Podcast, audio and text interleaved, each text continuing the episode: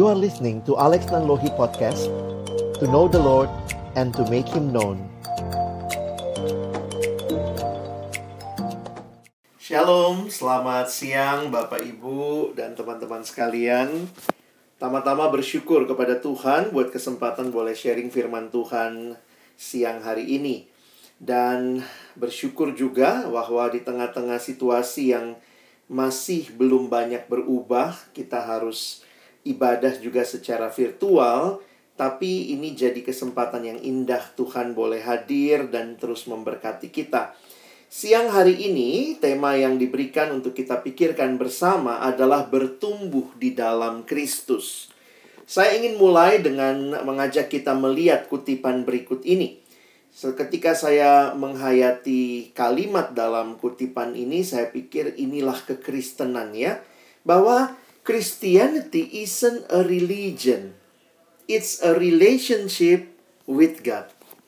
Kekristenan mungkin bukan sekadar agama, tetapi adalah relasi yang hidup dengan Allah di dalam Yesus Kristus. Kekristenan bukan sekadar ritual, walaupun kita punya ritual. Kekristenan bukan sekadar kumpulan ajaran, walaupun kita punya pengajaran, tetapi fokus kekristenan adalah kepada pribadi Kristus. Dan ini yang saya pikir sangat membedakan kekristenan dengan semua kepercayaan yang lain. Karena di dalam kita menghayati tentang kekristenan, begitu sentralnya posisi Kristus bagi iman kita. Makanya, saya tulis gini ya, ini kan generasi GPS gitu ya. Posisi juga sangat penting. Posisi kita tentunya, apakah kita sedang ada di dalam dosa atau kita sedang ada di dalam Kristus. Dan ini yang sangat menarik ya. Bukan sekadar ajaran, tetapi pribadi Yesus menjadi segalanya bagi kita. Saya pikir tidak ada ajaran kepercayaan lain yang meminta menerima pribadi yang adalah tokoh agamanya ya. Nah, Kristen kan kita ya terima Yesus, bukan cuma terima ajaran Yesus, menerima Yesusnya. Itu menjadi titik penting dalam awal hidup beriman kita. Hidup yang menerima Kristus, hidup yang percaya kepada karya kasih karunia Allah di dalam Yesus dengan kematian kebangkitannya di kayu salib. Jadi kita tidak hanya diminta menerima ajarannya tetapi pribadi Yesusnya. Karena itu kalau kita perhatikan dalam tulisan-tulisan rasuli, Rasul Paulus, tulisan Rasul Petrus, tulisan Rasul Yohanes, betapa pentingnya posisi di dalam Kristus. Jadi bagi orang yang percaya pada Yesus, yang buka hati terima Yesus digambarkan sebagai telah berada di dalam Kristus. Tapi ini bukan akhir hidup rohani ya. Tetapi justru berada di dalam Kristus menjadi awal perjalanan kerohanian kita. Dan Tuhan rindu kita terus menjadi murid yang bertumbuh. Growing in Christ. Saya mengajak kita lihat uh, beberapa ayat dalam tulisan Rasul Paulus ya, melihat bahwa penting sekali bertumbuh setelah kita ada di dalam Kristus. Sesuai dengan tema yang kita siang hari ini akan renungkan bersama. Nah, ayat yang pertama Bapak Ibu Saudara, rekan-rekan sekalian bisa lihat di screen. Saya sudah tuliskan semuanya di screen jadi biar kita tidak usah bolak-balik ya. Perhatikan Kolose pasal 2 ayat 6 sampai 7. Ayat 6 mengatakan kamu telah menerima Kristus Yesus Tuhan kita. Tapi bukan selesai di situ. Perhatikan kalimat berikutnya. Karena itu, jadi kalau ada konteks bacaan seperti ini, karena itu tentu karena yang sebelumnya. Terima Yesus bukan akhir kehidupan rohani kita. Perhatikan Paulus katakan kamu telah menerima Kristus Yesus Tuhan kita. Karena itu, hendaklah hidupmu tetap di dalam Dia, hendaklah kamu berakar di dalam Dia, dan dibangun di atas dia, hendaklah kamu bertambah teguh dalam iman yang telah diajarkan kepadamu dan hendaklah hatimu melimpah dengan syukur. Rasul Paulus ini sangat pintar dengan banyak gaya bahasa, banyak perumpamaan yang dia gunakan dan di dalam ayat ini dia menggambarkan para ahli teologi, penafsir Alkitab mengatakan Paulus menggunakan berbagai istilah, istilah dalam dunia pertanian, istilah dalam dunia sipil, pembangunan ya. Makanya kita bisa perhatikan itu ya. Kamu telah terima Yesus, hendaklah hidupmu tetap di dalam dia. Lalu dia pakai istilah pertanian, berakar di dalam dia. Lalu istilah sipil, dibangun di atas dia. Bertambah teguh dan hati penuh dengan syukur. Semua gambaran ini sedang menunjukkan bahwa kita harus bertumbuh. Wah, saya pikir sih orang tua yang normal tentunya tidak ingin anaknya kecil terus ya. Kadang-kadang kalau lagi jalan, Bapak Ibu yang udah punya anak mungkin Atau kan kita pernah jadi anak ya Lagi jalan sama orang tua kita Lalu ketemu mungkin teman orang tua kita yang lama nggak ketemu Wih, anaknya udah besar sekarang ya. Kadang-kadang iya itu basa-basinya uh, pertemuan teman lama begitu ya Apalagi kalau lihat anaknya gitu. Tapi mungkin banyak suka dalam hati ngomong iyalah dikasih makan gitu ya makanya bertumbuh begitu saya pikir orang tua senang lihat anak kecil tetapi pastinya orang tua tidak senang anaknya kecil terus demikian juga Tuhan senang karena kita adalah anak-anaknya yang percaya kepadanya tetapi Tuhan tidak mau saudara dan saya tinggal tetap jadi anak-anak di dalam kerohanian kita banyak orang udah bisa tuh studi S1, S2, S3 ya. Tetapi seorang hamba Tuhan berkata, banyak sarjana sampai S3 dalam berbagai pengetahuan. Tetapi dalam iman tetap TK. Alkitab aja nggak selesai-selesai dibaca gitu ya. Uh, ayat aja bingung ada di mana begitu. Jadi saya waktu merenungkan itu ya, itu sebelum saya jadi hamba Tuhan juga, itu jadi sebuah motivasi. Jangan sampai kita cuma senang dibilangnya Kristen. Tapi kita nggak kenal kekristenan itu apa. Tahu sih Yesus, tapi ya udah kita tidak bertumbuh. Kerinduan kita adalah bertumbuh di dalam Dia. Nah, istilah lain tentang pertumbuhan yang lebih relasional saya pikir, kalau tadi kan istilahnya pertanian lah, istilahnya sipil ya. Istilah lain yang lebih relasional menggambarkan pertumbuhan bagi saya jelas di Filipi pasal 3. Mari Bapak Ibu sekalian kita lihat Filipi 3 ayat 10 dan 11. Perhatikan ayatnya. Paulus mengatakan yang ku kehendaki ialah mengenal dia dan kuasa kebangkitannya dan persekutuan dalam penderitaannya di mana aku menjadi serupa dengan dia dalam kematiannya supaya aku akhirnya beroleh kebangkitan dari antara orang mati. Menarik sekali melihat uh, ini saya boleh kategorikan curhatnya Paulus ya. Karena sebenarnya di dalam surat ini, surat Filipi yang Paulus tulis dari dalam penjara, pada waktu itu Paulus ada dalam penjara, tentunya jemaat berpikir, "Wah, pemimpinnya aja dalam penjara." Tetapi kemudian Paulus juga menceritakan tentang apa yang dia alami bersama Tuhan. Dan apa yang menjadi kerinduannya. Jadi saya melihat ini seperti curhatnya Paulus di pasal 3 memang dia sedang membandingkan dirinya dengan guru-guru palsu. Guru-guru palsu yang tidak benar, tetapi Paulus kemudian menggambarkan apa yang jadi kehidupan dia. Makanya dalam curhatnya ini, bagi saya menarik sekali apa yang Paulus rindukan. Bapak Ibu, teman-teman sekalian, waktu Paulus tulis kitab Filipi, ha, uh, ajaibnya begini ya, hebatnya begini. Paulus itu sudah jadi rasul kan? Sudah jadi rasul, tulis kitab Filipi dan dia rasul yang juga sudah menulis beberapa kitab yang lain. Jadi pertanyaannya begini, sudah berapa lama Paulus jadi Kristen? dia kenal Yesus. Kalau kita lihat kan ceritanya di kisah Rasul pasal yang ke-9 gitu ya.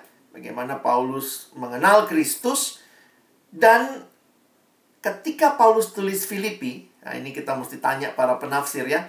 Waktu Paulus tulis kitab Filipi, sudah berapa tahun kira-kira Paulus jadi Kristen? Nah, itu kan perlu kita coba hayati ya. Ternyata waktu tulis kitab Filipi, Paulus sudah kurang lebih 28 tahun kenal Yesus. Wow. 28 tahun kenal Yesus, dia tulis kitab Filipi. Perhatikan kalimatnya ayat 10 tadi. Bagi saya ini sangat luar biasa karena kerinduannya Paulus yang ku kehendaki ialah mengenal dia. Saya membayangkan kalau ada koran mungkin waktu itu apa Philippi Post. Ada wartawan Philippi Post datang sama Paulus dan wawancara Rasul Paulus. Anda sudah jadi rasul, hebat sekali, luar biasa Anda setelah 28 tahun Anda pelayanan, Anda sudah tulis banyak surat. Bolehkah kami tahu apa kerinduanmu? Lalu Paulus jawab, yang ku kehendaki ialah mengenal dia. Bapak ibu saudara yang dikasihi Tuhan waktu saya merenungkan akan hal ini saya sadar betul. Kerinduan Paulus sangat sederhana. Mengenal dia. Wow, apa kurang kenalnya sih? Udah rasul besar, nulis banyak surat, suratnya juga kelihatan betul bagaimana dia mengerti doktrin yang mendalam tentang Kristus dan dia hanya mau kenal. Aku ingin mengenal dia. Bapak Ibu Saudara yang dikasihi Tuhan, ingat baik-baik. Inilah sebenarnya kerinduan orang percaya yang sesungguhnya, yaitu terus mengenal Tuhan, terus bertumbuh di dalam Tuhan. Satu-satunya mata kuliah yang sampai ketemu Tuhan Yesus kita belum pernah wisuda adalah mata kuliah mengenal Dia. Kita tidak bisa sombong, wah saya sudah besar, rasul, saya sudah kenal dia. Oh, saya sudah pembicara. Saya hamba Tuhan. Oh, saya majelis di gereja. Oh, saya worship leader di gereja. Oh, saya sudah kenal Tuhan. No, pelajari ayat ini. Kerinduannya seperti anak yang baru kemarin sore kenal Tuhan. I just want to know Him. I want to know Christ and the power of His resurrection. Jadi saya harus katakan bahwa pertumbuhan rohani arahnya adalah kepada Kristus. Ingin kenal dia lebih dan lebih lagi. Tujuan hidup Paulus adalah untuk mengenal Allah. Seluruh aspek kehidupan Paulus dia arahkan untuk mengenal Allah, termasuk pelayanannya. Paulus merindukan dirinya semakin mengenal Allah. Nah, jadi ini bahasa yang lebih relasional ya, waktu bicara pertumbuhan. Pertumbuhan bukan sekadar uh, bicara tanaman tadi ya berakar, dibangun, tetapi juga bicara pengenalan. Jadi orang yang bertumbuh adalah orang yang makin kenal Tuhan. Dan ini pengenalan yang seperti apa? Nah, sekarang saya ingin mengajak kita merenungkan beberapa poin tentang pengenalan.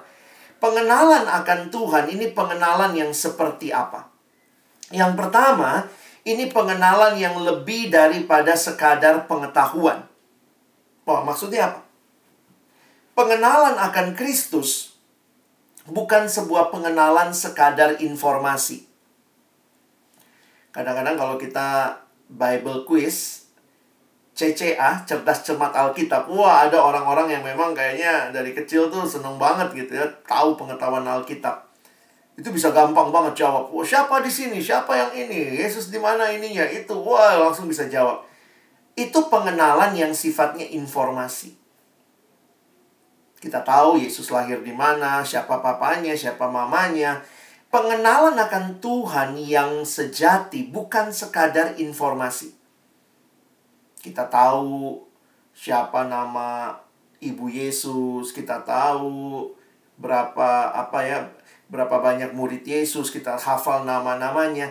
Saya pikir bukan hanya itu Tentu informasi itu kita butuhkan untuk kita kenal lebih dalam, tetapi ini adalah pengenalan yang sifatnya, nah kita masuk yang kedua ya, yang relasional.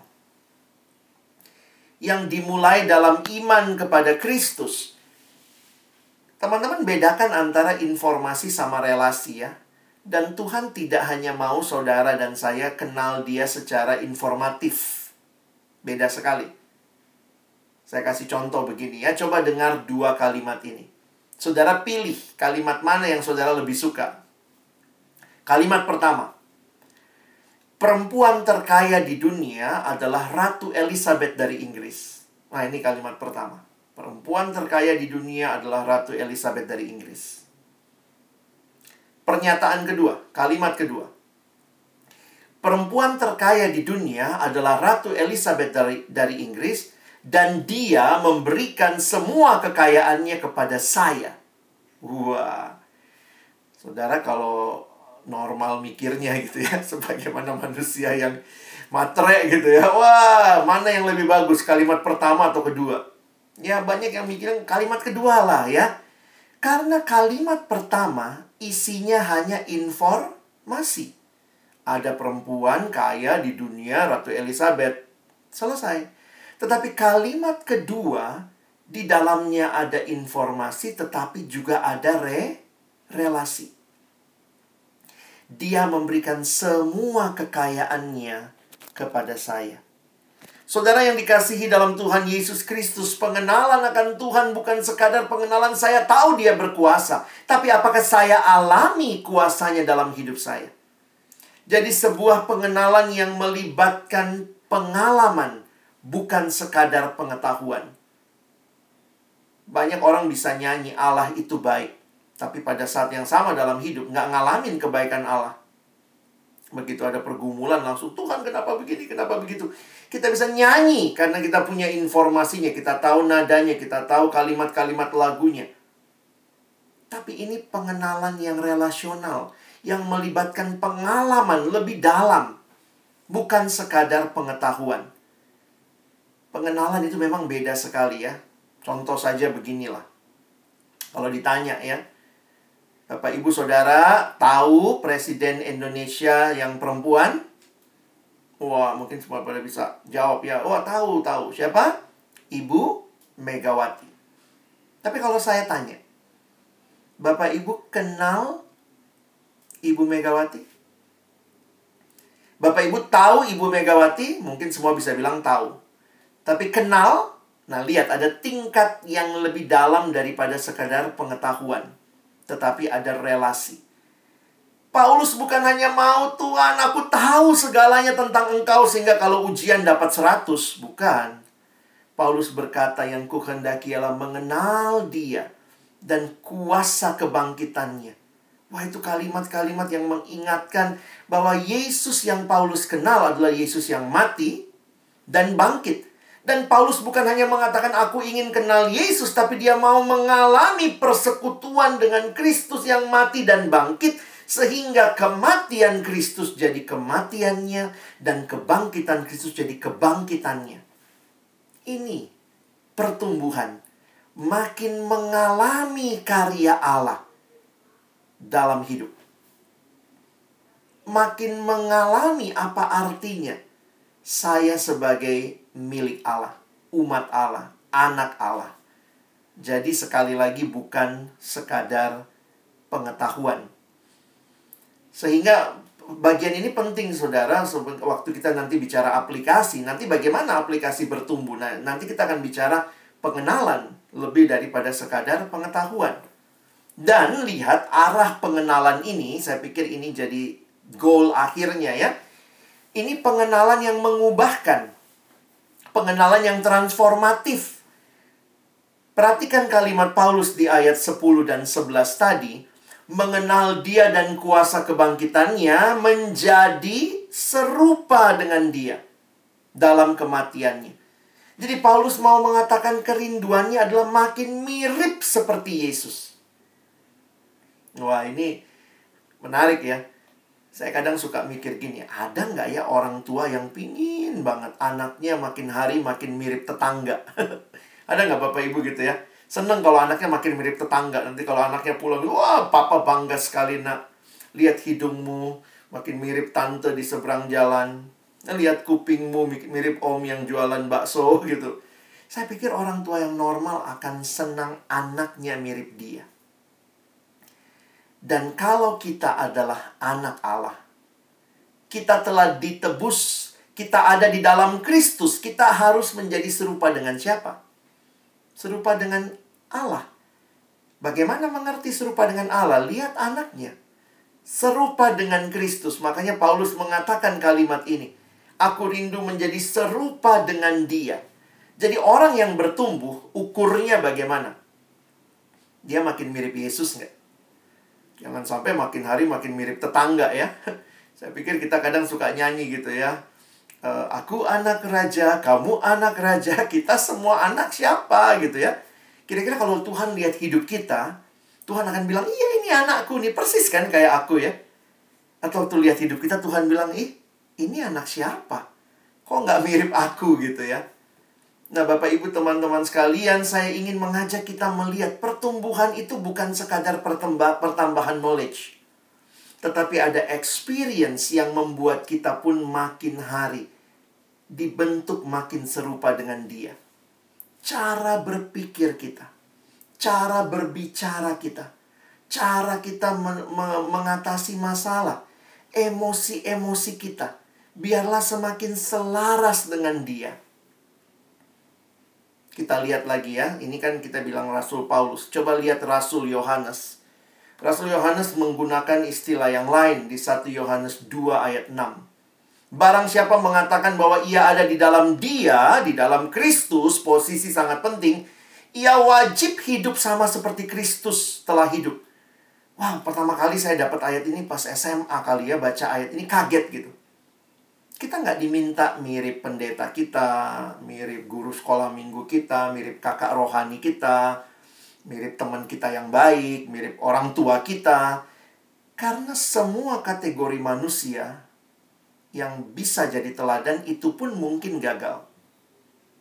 Karena itu kalimat Alkitab, Yohanes mengatakan, siapa yang berada di dalam dia, siapa yang terima Yesus, biarlah hidupnya wajib sama seperti Kristus hidup. Arah kita bertumbuh. Kita bukan bertumbuh menjadi orang yang menang Bible quiz, cerdas cermat Alkitab. Tapi arah pertumbuhan kita adalah keserupaan dengan Kristus. Ini yang Tuhan rindukan bagi saudara, bagi saya. Tuhan rindu kita bukan hanya jadi orang Kristen yang punya sekadar simbol-simbol rohani. Kadang orang Kristen salibnya besar di rumah di mana-mana foto Yesus, tapi kelakuannya nggak mirip tuh. Mengatasi masalah nggak mirip tuh. Ngomongnya sama, maki-maki juga. Bilangnya mirip Yesus, tapi kalimatnya tetap aja ya. Anjing, monyet, kampret. Kadang-kadang saya pikir, di mana miripnya? Pertumbuhan itu menolong kita makin serupa Kristus. Bahkan pertumbuhan itu tidak diukur ya. Maaf, ini mungkin uh, relasinya yang perlu kita pahami. Pertumbuhan itu tidak diukur dari berapa sering saudara datang kebaktian. Bukan berarti jangan datang kebaktian, tidak.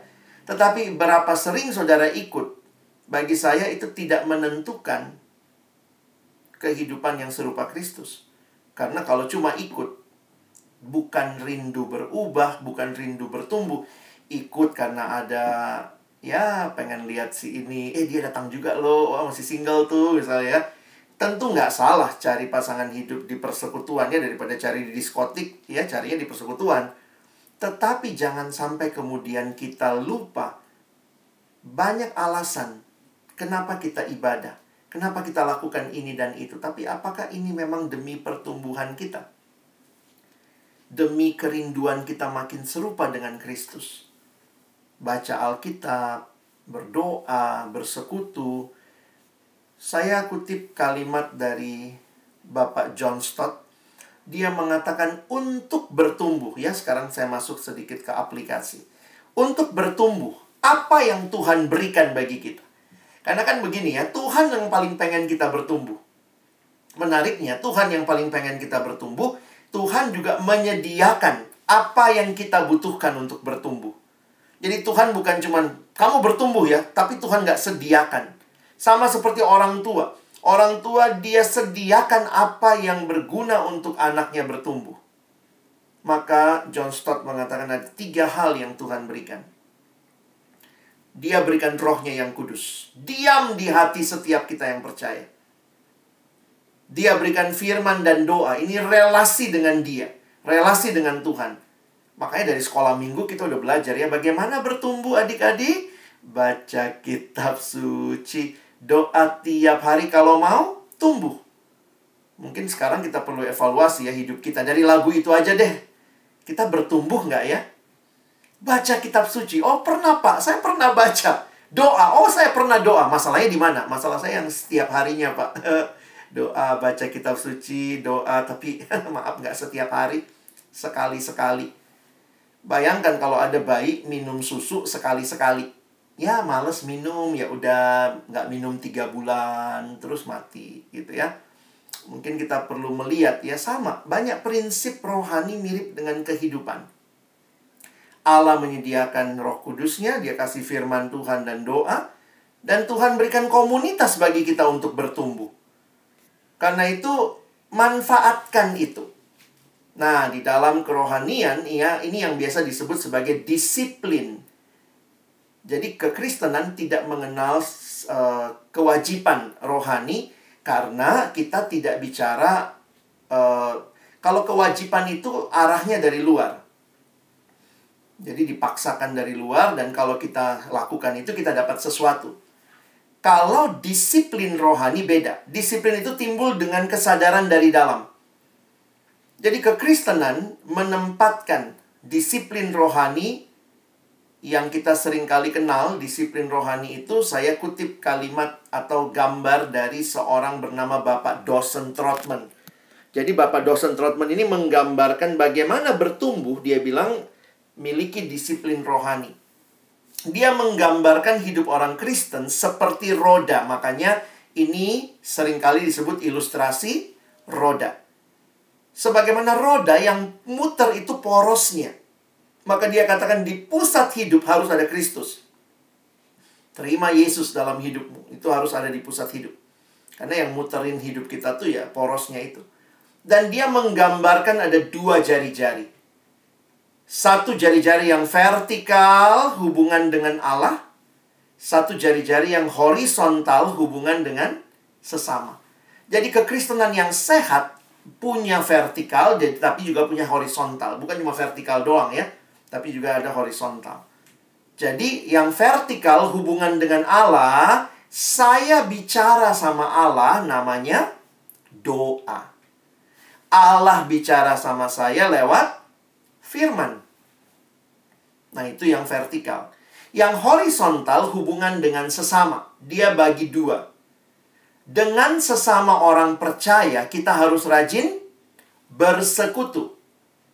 Dan bagi mereka yang belum percaya, kita keluar bersaksi. Makanya itu garis datarnya ada bersaksi dan bersekutu. Nah, ini yang disebut sebagai disiplin rohani. Disiplin rohani supaya saudara bertumbuh. Jadi begini, Tuhan sudah sediakan kita nggak make, ya kitanya nggak bertumbuh. Sama lah ya, zaman dulu masih ingat zaman kecil. Kalau saya kecil nggak tahu, kita kalau kita, Bapak Ibu mungkin ada yang sejaman atau ada yang lebih muda mungkin. Tapi dulu tuh ada bercandaan ya, karena ada tagline-nya kalau iklan, Rinso mencuci sendiri. Jadi ada suami istri katanya beli Rinso, malam-malam mereka taruhlah baju kotornya, lalu taruh Rinso di situ, lalu mereka ngumpet gitu ya, ngeliat dari jauh Kenapa? Katanya Rinso mencuci sendiri. Terus suaminya bilang, udah lama, kita tidur aja. Nanti malu kalau Rinso lihat kita ngintip. Wah, besok harinya begitu keluar lihat masih di situ ya. Rinso mencuci sendiri, dia nggak baca aturan pakainya. Banyak orang Kristen nggak bertumbuh karena nggak tahu cara pakainya. Gimana cara pakai Alkitab? Kita pikir kayak Rinso gitu ya. Makanya suka bercanda dulu. Iya ya, aduh Alkitab ini tebel banget, enak banget kalau bisa direbus minum airnya. Itu cara pakainya gitu ya. Jadi unik juga ya. Memang kita ada di generasi yang empang, enak dan gampang. Pengennya belajar Alkitab juga sistem ekonomi. Membaca sesedikit-sedikitnya pengetahuan Alkitab sebesar-besarnya. Ya nggak mungkin gitu ya banyak anak remaja yang saya layani suka begitu tanya sama saya, Kak Alex, saya mau tahu dong Tuhan mau apa sih buat hidup saya? Kayaknya dengar remaja ngomong begitu rohani banget ya. Kak, Tuhan mau apa dalam hidup saya? Terus saya tanya sama dia, oh kamu tanya Tuhan mau apa? Kamu rajin nggak baca Alkitab? Nah itu dia kak. Aduh aku sibuk banget ini lagi kelas 12 lagi sibuk begini begini begini begini. Mau tahu kehendak Tuhan. Tapi tidak baca firman Tuhan. Itu lucu ya. Banyak kita berpikir Tuhan kasihnya lewat mujizat-mujizat yang aneh gitu ya. Nggak pernah baca tapi ngerti Alkitab. Saya pikir jangan mempermainkan Tuhan. Saudara mau bertumbuh? Rindu bertumbuh? Ini kehendak Tuhan buat kita. Tapi ingat, Tuhan kasih sarananya. Yuk kita pakai. Gimana cara pakainya? Ya pakai dengan baik ya. Alkitab ya dibuka, dibaca. Jangan seperti ada anak remaja yang pernah datang sama saya. Dia bilang, Kak Alex, Kak Alex, saya sudah tidak takut tidur sendiri. Hah? Kenapa? Oh sekarang saya taruh Alkitab kak di samping saya. Wah gitu ya. Dia taruh Alkitab di samping dia. Saya tanya, apa tujuannya? Iya kalau ada setan kan kak? Wah, begitukah cara pakai Alkitab? Saya bilang di dalam Alkitab, bagaimana melawan setan? Di dalamnya dikatakan 1 Petrus 5. Lawanlah dia dengan iman yang teguh. Jadi bukan fisik Alkitabnya. Kita kebanyakan nonton film Hollywood sih ya. Oh, lawan lawan setan pakai Alkitab, nanti ada salib, tusuk jantungnya gitu ya Pakailah Alkitab dengan baik. Bagaimana caranya melawan si setan? Lawanlah dengan iman yang teguh. Iman yang teguh dari mana? Roma pasal 10. Iman timbul dalam dari pendengaran, pendengaran akan firman Allah. Jadi baca Alkitab untuk melawan setan bukan fisik Alkitabnya kita begini-beginiin ya. Jadi banyak ba banyak orang Kristen uh, tidak menghayati, tidak menyadari apa yang sudah Tuhan berikan. Bapak Ibu Saudara, Tuhan memberikan kita kitab suci. Kita bisa berdoa kepada Tuhan. Kita diharapkan bersekutu karena Tuhan juga bicara lewat komunitas ya. Makanya sebenarnya lagunya, lagu sekolah minggu itu harus diekspan ya supaya jangan cuma bagaimana bertumbuh adik-adik baca kitab suci, doa tiap hari harusnya ditambah rajin bersekutu, dan giat bersaksi. Ini semua sarana pertumbuhan yang Tuhan berikan. Ini yang kita sebut dengan disiplin rohani. Makanya kenapa kita harus disiplin? Sama seperti makan. Kita makan kan disiplin ya. Jam begini makan, jam segini tidur. Itu disiplin itu menolong kita, kita dapat manfaat dari disiplin itu. Disiplin rohani pun mentransformasi hidup kita. Bukan sekadar menambah pengetahuan kita. Melalui disiplin rohani kita semakin mengasihi Allah dan Allah mengubahkan kita semakin serupa dengan anaknya. Saudara yang dikasihi Tuhan, hari ini Tuhan ingatkan kita banyak hal tentang kerinduannya supaya saudara dan saya bertumbuh. Tuhan sudah berikan semua yang kita butuhkan supaya kita bisa bertumbuh. 2 Petrus 3 ayat 18. Ayat terakhir di kitab 2 Petrus. Saya bacakan buat kita. Rasul Petrus menuliskan, "Tetapi bertumbuhlah dalam kasih karunia dan dalam dalam dan dalam pengenalan akan Tuhan dan juru selamat kita Yesus Kristus. Baginya kemuliaan sekarang dan sampai selama-lamanya." Biarlah kerinduan ini boleh kita genapkan dalam hidup kita. Prioritaskan waktu-waktu terbaik kita untuk menikmati relasi dengan Tuhan. Di dalamnya Tuhan memberikan pertumbuhan. Ketika saudara makin serupa dengan Kristus, hidupmu pun akan jadi berkat bagi orang-orang di sekitarmu, bagi keluarga, bagi pekerjaan, bahkan bagi dunia. Amin. Mari kita berdoa. Tuhan terima kasih buat firman-Mu. Terima kasih buat apa yang kami pelajari bersama siang hari ini. Bahwa hidup kami bukan berakhir dengan kami menerima Yesus. Tetapi menerima Yesus adalah awal perjalanan hidup bersama Tuhan. Dan Tuhan mau kami terus semakin bertumbuh. Semakin serupa dengan Kristus. Kami rindu mengenalmu hari demi hari tapi kami juga mau Tuhan memberi waktu-waktu terbaik kami untuk menikmati disiplin rohani. Bohong kalau kami katakan kami mau mengenal Tuhan. Tapi kami tidak buka firman-Mu. Kami tidak datang dalam persekutuan-persekutuan di dalamnya kami bisa mendengar lebih banyak tentang Engkau. Tuhan ampuni kami yang sering kali berkata kami rindu, tapi realitanya kami terus bergumul. Karena itu biarlah kami punya komitmen bukan di hadapan manusia, tetapi di hadapan Tuhan sendiri. Seperti Paulus yang sekian lama sudah mengenal dan melayani Tuhan, tapi kerinduannya tetap sama. Yang ku kehendaki ialah mengenal Dia. Kami pun rindu. Semakin mengenal Engkau, semakin serupa dengan Engkau, dan akhirnya pakai kami Tuhan, bahkan memperkenalkan Engkau bagi orang-orang di sekitar kami. Kami bersyukur, berterima kasih untuk firman-Mu. Tolong kami bukan cuma jadi pendengar yang setia, mampukan kami jadi pelaku-pelaku firman-Mu. Dalam nama Yesus kami berdoa, kami bersyukur. Amin.